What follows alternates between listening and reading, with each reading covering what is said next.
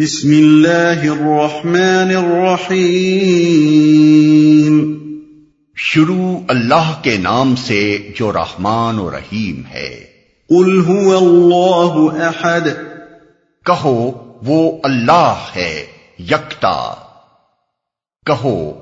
اس حکم کے اولین مخاطب تو رسول اللہ صلی اللہ علیہ وسلم ہیں، کیونکہ آپ ہی سے یہ سوال کیا گیا تھا کہ آپ کا رب کون اور کیسا ہے، اور آپ ہی کو حکم دیا گیا کہ اس سوال کے جواب میں آپ یہ کہیں، لیکن حضور کے بعد ہر مومن اس کا مخاطب ہے، اسے بھی وہی بات کہنی چاہیے جس کے کہنے کا حکم حضور کو دیا گیا تھا۔ وہ اللہ ہے، یعنی میرے جس رب سے تم تعارف حاصل کرنا چاہتے ہو وہ کوئی اور نہیں بلکہ اللہ ہے۔ یہ ان سوال کرنے والوں کی بات کا پہلا جواب ہے، اور اس کا مطلب یہ ہے کہ میں کوئی نیا رب لے کر نہیں آ گیا ہوں جس کی عبادت دوسرے سب معبودوں کو چھوڑ کر میں تم سے کروانا چاہتا ہوں، بلکہ وہ وہی ہستی ہے جس کو تم اللہ کے نام سے جانتے ہو۔ اللہ عربوں کے لیے کوئی اجنبی لفظ نہ تھا، قدیم ترین زمانے سے وہ خالق کائنات کے لیے یہی لفظ استعمال کر رہے تھے، اور اپنے دوسرے معبودوں میں سے کسی پر بھی اس کا اطلاق نہیں کرتے تھے۔ دوسرے معبودوں کے لیے ان کے ہاں الہ کا لفظ رائج تھا۔ پھر اللہ کے بارے میں ان کے جو عقائد تھے ان کا اظہار اس موقع پر خوب کھل کر ہو گیا تھا جب ابرہہ نے مکہ پر چڑھائی کی تھی۔ اس وقت خانہ کعبہ میں تین سو ساٹھ الہوں کے بت موجود تھے، مگر مشرکین نے ان سب کو چھوڑ کر صرف اللہ سے دعائیں مانگی تھیں کہ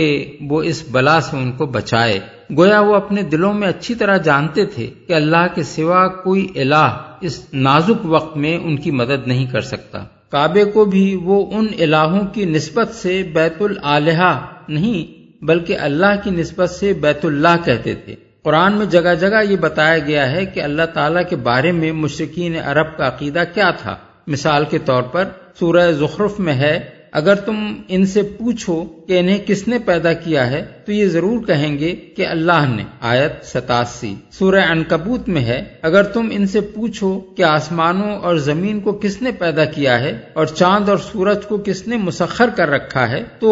یہ ضرور کہیں گے کہ اللہ نے۔ اور اگر تم ان سے پوچھو کہ کس نے آسمان سے پانی برسایا اور اس کے ذریعے سے مردہ پڑی ہوئی زمین کو جلا اٹھایا تو یہ ضرور کہیں گے کہ اللہ نے، آیات اکسٹھ تا ترسٹھ۔ سورہ مومنون میں ہے، ان سے کہو بتاؤ اگر تم جانتے ہو کہ یہ زمین اور اس کی ساری آبادی کس کی ہے، یہ ضرور کہیں گے اللہ کی۔ ان سے پوچھو ساتوں آسمانوں اور عرش عظیم کا مالک کون ہے، یہ ضرور کہیں گے اللہ۔ ان سے کہو بتاؤ اگر تم جانتے ہو کہ ہر چیز پر اقتدار کس کا ہے اور کون ہے وہ جو پناہ دیتا ہے اور اس کے مقابلے میں کوئی پناہ نہیں دے سکتا، یہ ضرور جواب دیں گے کہ یہ بات تو اللہ ہی کے لیے ہے، آیات چوراسی تا نواسی۔ سورہ یونس میں ہے، ان سے پوچھو کون تم کو آسمان اور زمین سے رزق دیتا ہے، یہ سماعت اور بینائی کی قوتیں جو تمہیں حاصل ہیں کس کے اختیار میں ہیں، اور کون زندہ کو مردہ سے اور مردہ کو زندہ سے نکالتا ہے،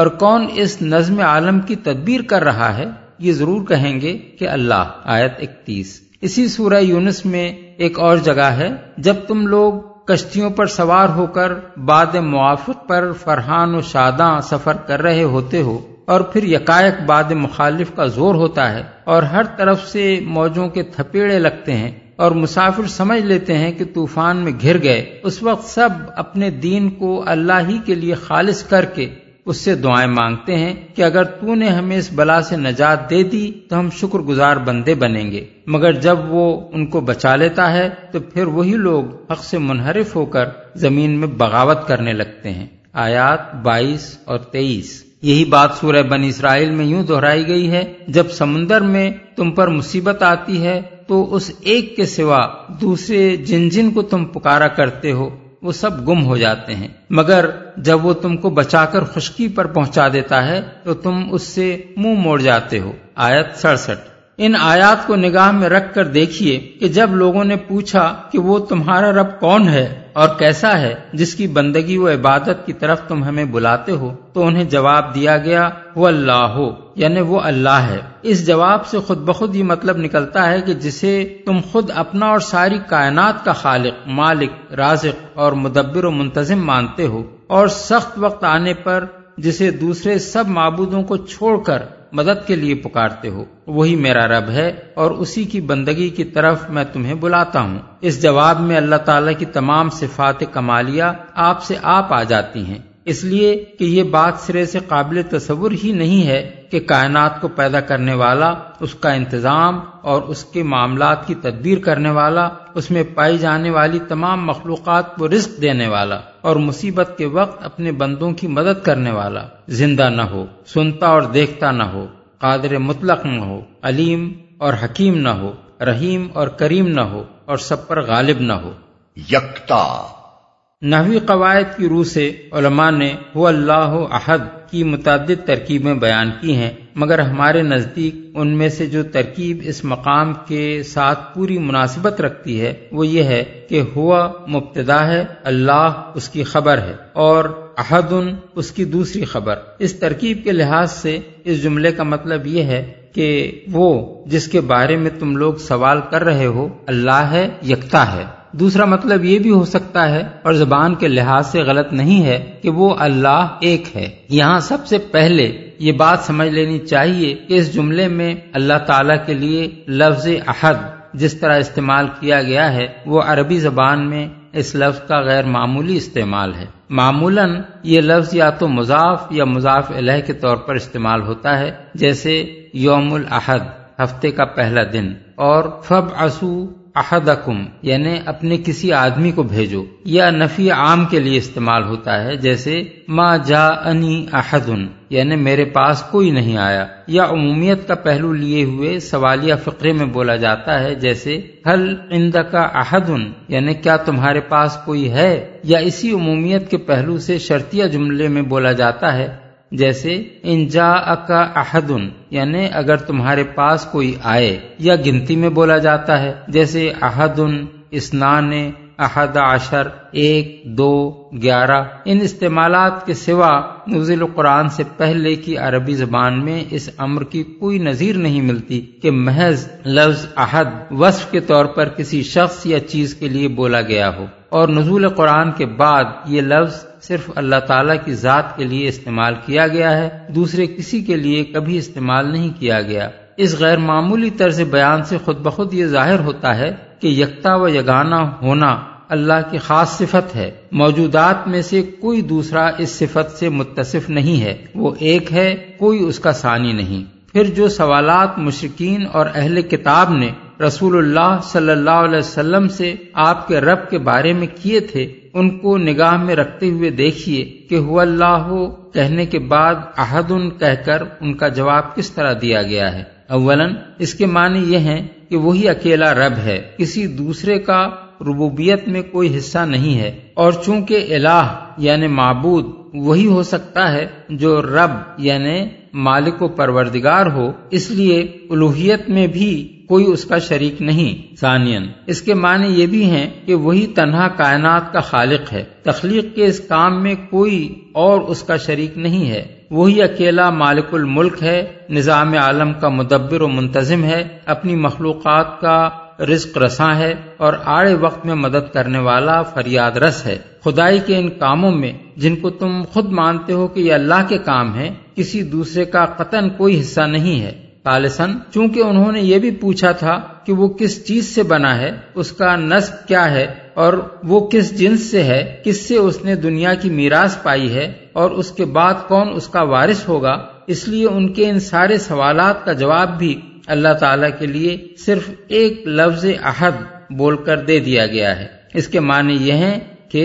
نمبر ایک، وہی ایک خدا ہمیشہ سے ہے اور ہمیشہ رہے گا، نہ اس سے پہلے کوئی خدا تھا نہ اس کے بعد کوئی خدا ہوگا۔ دو، خداؤں کی کوئی جنس نہیں ہے جس کا وہ فرد ہو، بلکہ وہ اکیلا خدا ہے اور کوئی اس کا ہم جنس نہیں۔ نمبر تین، اس کی ذات محض واحد نہیں بلکہ احد ہے، جس میں کسی حیثیت سے بھی کثرت کا کوئی شائبہ نہیں ہے، وہ اجزاء سے مرکب وجود نہیں ہے جو قابل تجزیہ و تقسیم ہو، جو کوئی شکل اور صورت رکھتا ہو، جو کسی جگہ میں رہتا ہو یا کوئی چیز اس کے اندر جگہ پاتی ہو، جس کا کوئی رنگ ہو، جس کے کچھ اعضاء ہوں، جس کی کوئی سمت اور جہت ہو اور جس کے اندر کسی قسم کا تغیر و تبدل ہوتا ہو۔ تمام اقسام کی کثرتوں سے بالکل پاک اور منزہ وہ ایک ہی ذات ہے جو ہر لحاظ سے احد ہے۔ اس مقام پر یہ بات اچھی طرح سمجھ لینی چاہیے کہ عربی زبان میں واحد کا لفظ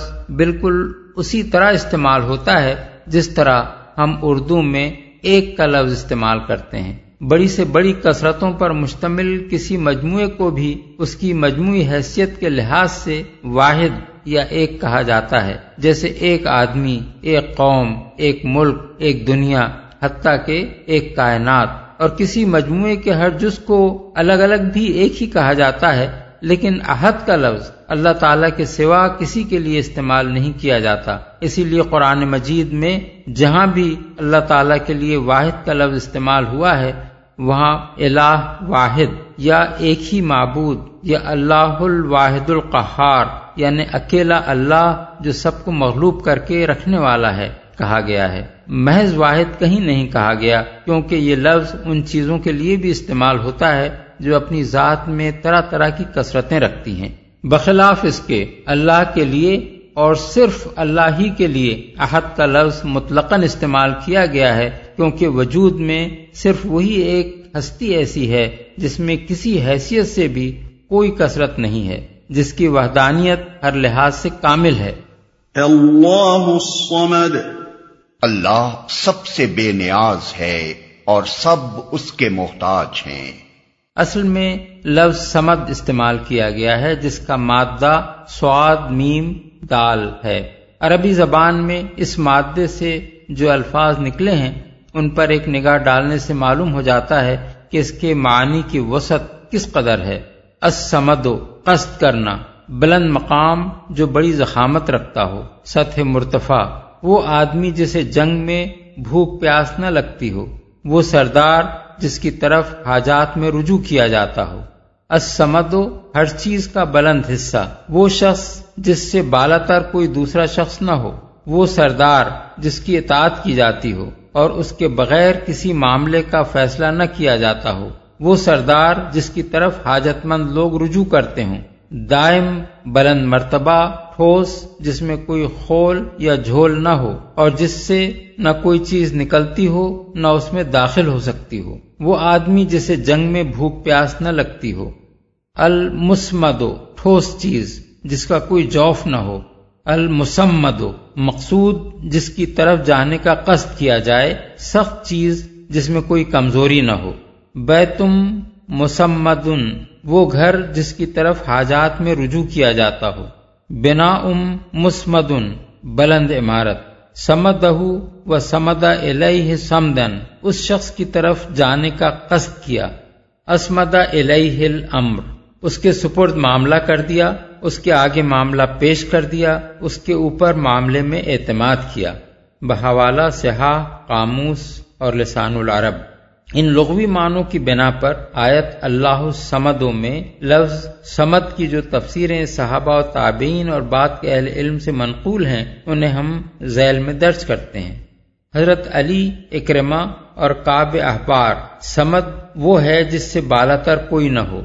حضرت عبداللہ بن مسعود، حضرت عبداللہ بن عباس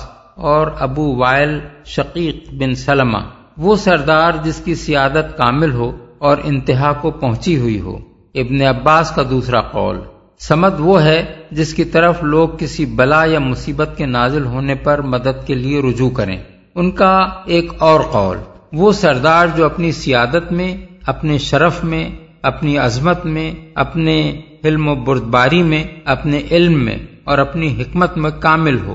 حضرت ابو ہریرہ، وہ جو سب سے بے نیاز ہو اور سب اس کے محتاج ہوں۔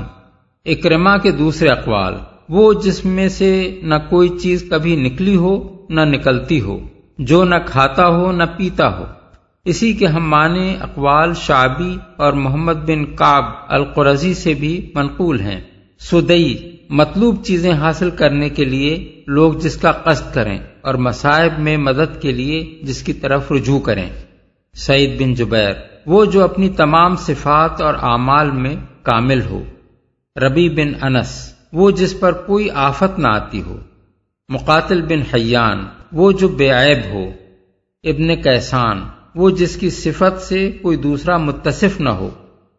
حسن بصری اور قتادہ، جو باقی رہنے والا اور لازوال ہو۔ اسی سے ملتے جلتے اقوال مجاہد اور معمر اور مرہ الحمدانی سے بھی منقول ہیں۔ مرہ الحمدانی کا ایک اور قول یہ ہے کہ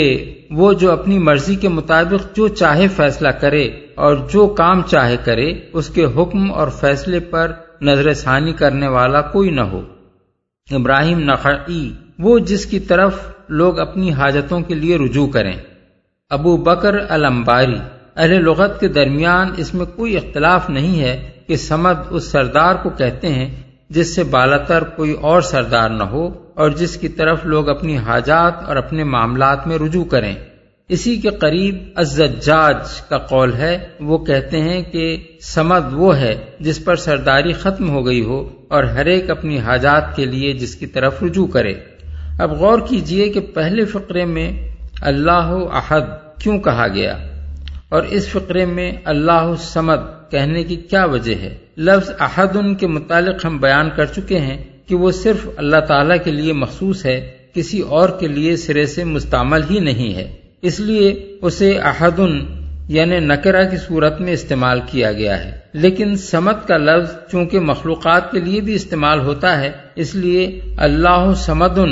کہنے کے بجائے اللہ سمد کہا گیا، جس کے معنی یہ ہیں کہ اصلی اور حقیقی سمد اللہ تعالیٰ ہی ہے۔ مخلوق اگر کسی حیثیت سے سمد ہو بھی تو کسی دوسری حیثیت سے وہ سمد نہیں ہے، کیونکہ وہ فانی ہے، لازوال نہیں ہے، قابل تجزیہ و تقسیم ہے، مرکب ہے، کسی وقت اس کے اجزاء بکھر سکتے ہیں۔ بعض مخلوقات اس کی محتاج ہیں تو بعض کا وہ خود محتاج ہے۔ اس کی سیادت اضافی ہے نہ کہ مطلق۔ کسی کے مقابلے میں وہ برتر ہے تو اس کے مقابلے میں کوئی اور برتر ہے۔ بعض مخلوقات کی بعض حاجات کو وہ پورا کر سکتا ہے، مگر سب کی تمام حاجات کو پورا کرنا کسی مخلوق کے بس میں نہیں ہے۔ بخلاف اس کے اللہ تعالیٰ کی سمدیت ہر حیثیت سے کامل ہے، ساری دنیا اس کی محتاج ہے اور وہ کسی کا محتاج نہیں۔ دنیا کی ہر چیز اپنے وجود و بقا اور اپنی حاجات و ضروریات کے لیے شعوری طور پر یا غیر شعوری طور پر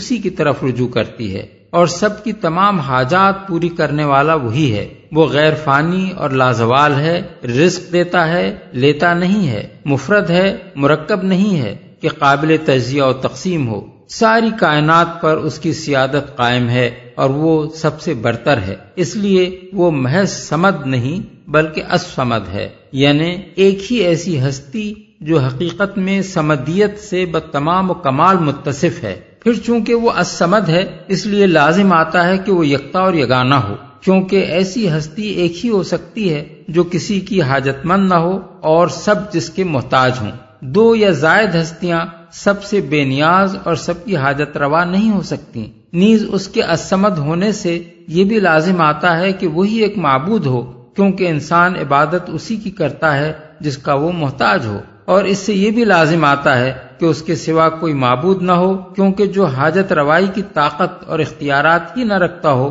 اس کی بندگی و عبادت کوئی ہوشمند آدمی نہیں کر سکتا۔ لم یلد ولم یولد ولم یکن لہ کفوا احد، نہ اس کی کوئی اولاد ہے اور نہ وہ کسی کی اولاد، اور کوئی اس کا ہمسر نہیں ہے، نہ وہ کسی کی اولاد۔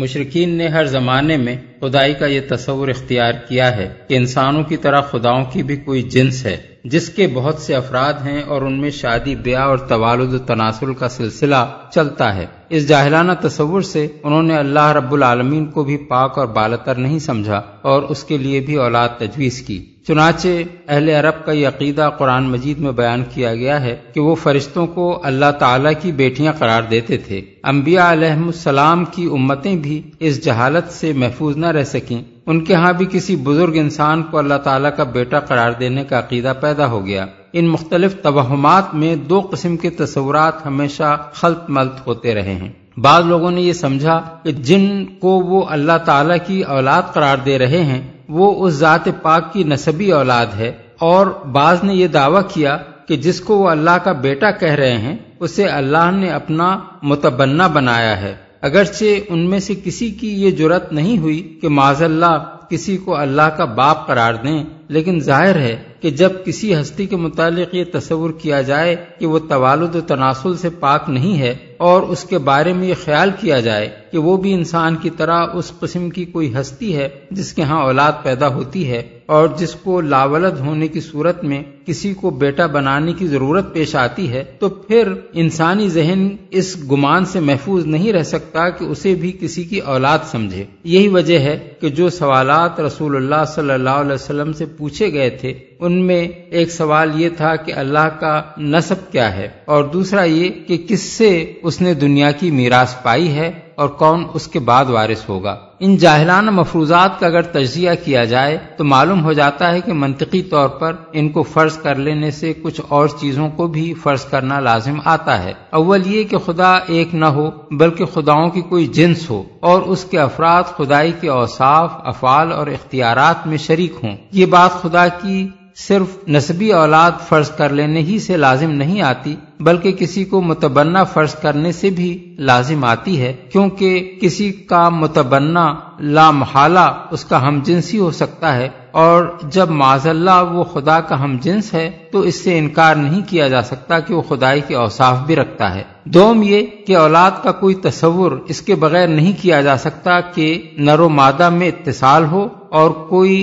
مادہ باپ اور ماں کے جسم سے نکل کر بچے کی شکل اختیار کرے، پس اللہ کے لیے اولاد فرض کرنے سے لازم آتا ہے کہ معاذ اللہ وہ ایک مادی اور جسمانی وجود ہو، اس کی ہم جنس کوئی اس کی بیوی بھی ہو اور اس کے جسم سے کوئی مادہ بھی خارج ہو۔ سوم یہ کہ توالد و تناسل کا سلسلہ جہاں بھی ہے اس کی علت یہ ہے کہ افراد فانی ہوتے ہیں اور ان کی جنس کے باقی رہنے کے لیے ناگزیر ہوتا ہے کہ ان سے اولاد پیدا ہو جس سے ان کی نسل آگے چلے، پس اللہ کے لیے اولاد فرض کرنے سے یہ بھی لازم آتا ہے کہ وہ بذات خود معاذ اللہ فانی ہو اور باقی رہنے والی چیز خداؤں کی نسل ہو نہ کہ ذات خدا۔ نیز اس سے یہ بھی لازم آتا ہے کہ تمام فانی افراد کی طرح نعوذ باللہ خدا کی بھی کوئی ابتدا اور انتہا ہو، کیونکہ توالد و تناسل پر جن اجناس کے بقا کا انحصار ہوتا ہے ان کے افراد نہ ازلی ہوتے ہیں نہ ابدی۔ چہارم یہ کہ کسی کو متبنہ بنانے کی غرض یہ ہوتی ہے کہ ایک لاولد شخص اپنی زندگی میں کسی مددگار کا اور اپنی وفات کے بعد کسی وارث کا حاجت مند ہوتا ہے، لہذا اللہ تعالیٰ کے لیے یہ فرض کرنا کہ اس نے کسی کو بیٹا بنایا ہے، اس ذات پاک کی طرف لازماً وہی سب کمزوریاں منسوب کرنا ہے جو فانی اشخاص میں پائی جاتی ہیں۔ ان تمام مفروضات کی جڑ اگرچہ اللہ تعالیٰ کو احد اور الصمد کہنے سے ہی کٹ جاتی ہے، لیکن اس کے بعد یہ ارشاد فرمانے سے کہ نہ اس کی کوئی اولاد ہے نہ وہ کسی کی اولاد، اس معاملے میں کسی اشتباہ کی گنجائش بھی باقی نہیں رہتی۔ پھر چونکہ ذات باری کے حق میں یہ تصورات شرک کے اہم ترین اسباب میں سے ہیں، اس لیے اللہ تعالیٰ نے صرف سورہ اخلاص ہی میں ان کی صاف صاف اور قطعی و حتمی تردید کرنے پر اکتفا نہیں فرمایا، بلکہ جگہ جگہ اس مضمون کو مختلف طریقوں سے بیان کیا ہے تاکہ لوگ حقیقت کو پوری طرح سمجھ لیں۔ مثال کے طور پر آیات ذیل ملاحظہ ہوں، انما اللہ الہ واحد سبحانہ ان یکون لہ ولد لہ ما فی السماوات و ما فی الارض، سورہ النساء آیت ایک سو اکہتر۔ اللہ تو بس ایک ہی خدا ہے، وہ پاک ہے اس سے کہ کوئی اس کا بیٹا ہو، جو کچھ آسمانوں میں ہے اور جو کچھ زمین میں ہے سب اس کی ملک ہے۔ الا انہم من افکہم لیقولون ولد اللہ وانہم لکاذبون، یعنی خوب سن رکھو، یہ لوگ دراصل اپنی من گھڑت سے یہ بات کہتے ہیں کہ اللہ اولاد رکھتا ہے، فی الواقع یہ قطعی جھوٹے ہیں، سورہ صافات آیات ایک سو اکاون اور ایک سو باون۔ وجعلوا بینہ وبین الجنۃ نسبا وَلَقَدْ عَلِمَتِ الْجِنَّةُ إِنَّهُمْ لَمُحْتَرُونَ، سورہ الصافات آیت ایک سو اٹھاون۔ یعنی انہوں نے اللہ اور فرشتوں کے درمیان نسب کا رشتہ بنا رکھا ہے، حالانکہ فرشتے خوب جانتے ہیں کہ یہ لوگ مجرموں کی حیثیت سے پیش کیے جانے والے ہیں۔ وَجَعَلُوا لَهُ مِنْ عِبَادِهِ جُزْءًا إِنَّ الْإِنسَانَ لَكَفُورٌ مُبِينٌ،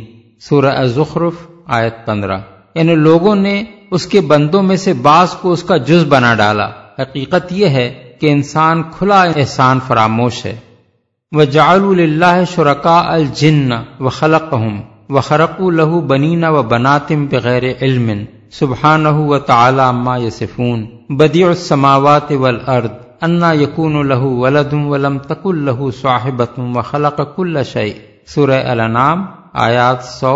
اور ایک سو ایک۔ یعنی اور لوگوں نے جنوں کو اللہ کا شریک ٹھہرا دیا، حالانکہ وہ ان کا خالق ہے، اور انہوں نے بے جانے بوجھے اس کے لیے بیٹے اور بیٹیاں گھڑ لیں، حالانکہ وہ پاک اور بالاتر ہے ان باتوں سے جو وہ کہتے ہیں۔ وہ تو آسمانوں اور زمین کا موجد ہے، اس کا کوئی بیٹا کیسے ہو سکتا ہے جبکہ کوئی اس کی شریک زندگی ہی نہیں ہے، اس نے ہر چیز کو پیدا کیا ہے۔ وقال اتخذ الرحمن ولدا سبحانہ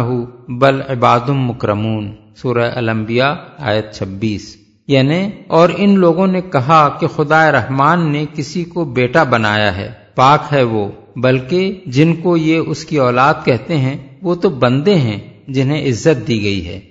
قال اتخذ اللہ ولدا سبحانہ هو الغنی له ما فی السماوات و ما فی الارض ان عندکم من سلطان بهذا اتقولون علی اللہ ما لا تعلمون، سورہ یونس آیت اڑسٹھ۔ یعنی لوگوں نے کہہ دیا کہ اللہ نے کسی کو بیٹا بنایا ہے، سبحان اللہ، وہ تو بے نیاز ہے، آسمانوں میں جو کچھ ہے اور زمین میں جو کچھ ہے سب اس کی ملک ہے، تمہارے پاس اس قول کی آخر دلیل کیا ہے؟ کیا تم اللہ کے بارے میں وہ باتیں کہتے ہو جنہیں تم نہیں جانتے؟ وَقُلِ الْحَمْدُ لِلَّهِ الَّذِي لَمْ يَتَّخِذْ وَلَدًا وَلَمْ يَكُنْ لَهُ شَرِيكٌ فِي الْمُلْكِ وَلَمْ يَكُنْ لَهُ وَلِيٌّ مِّنَ الذُّلِّ، سورہ بنی اسرائیل آیت ایک سو گیارہ۔ یعنی اور اے نبی کہو، تعریف ہے اس خدا کے لیے جس نے نہ کسی کو بیٹا بنایا، نہ کوئی بادشاہی میں اس کا شریک ہے، اور نہ وہ عاجز ہے کہ کوئی اس کا پشتیبان ہو۔ متخذ اللہ من ولد وما کان معہ من الہ، سورہ المومنون آیت اکانوے۔ یعنی اللہ نے کسی کو بیٹا نہیں بنایا ہے اور کوئی دوسرا خدا اس کے ساتھ نہیں ہے۔ ان آیات میں ہر پہلو سے ان لوگوں کے عقیدے کی تردید کر دی گئی ہے جو اللہ کے لیے نسبی اولاد یا متبنہ بنائی ہوئی اولاد تجویز کرتے ہیں، اور اس کے غلط ہونے کے دلائل بھی بیان کر دیے گئے ہیں۔ یہ اور اسی مضمون کی دوسری بہت سی آیات جو قرآن مجید میں ہیں سورہ اخلاص کی بہترین تفسیر کرتی ہیں۔ ہمسر نہیں ہے، اصل میں لفظ کفو استعمال ہوا ہے جس کے معنی ہیں نظیر، مشابہ، مماثل، ہمرتبہ، مساوی۔ نکاح کے معاملے میں کفو کا لفظ ہماری زبان میں بھی استعمال ہوتا ہے، اور اس سے مقصود یہ ہوتا ہے کہ لڑکا اور لڑکی معاشرتی حیثیت سے برابر کی جوڑ ہوں۔ بس اس آیت کا مطلب یہ ہے کہ ساری کائنات میں کوئی نہیں ہے، نہ کبھی تھا نہ کبھی ہو سکتا ہے، جو اللہ کے مانند یا اس کا ہم مرتبہ ہو، یا جو اپنی صفات، افعال اور اختیارات میں اس سے کسی درجے میں بھی مشابہت رکھتا ہو۔ سید ابو العلا مودودی کی معرکۃ الآراء تصنیف تفہیم القرآن کی یہ سی ڈی ادارہ ترجمان القرآن کے لیے سماع و بصر نے تیار کی ہے۔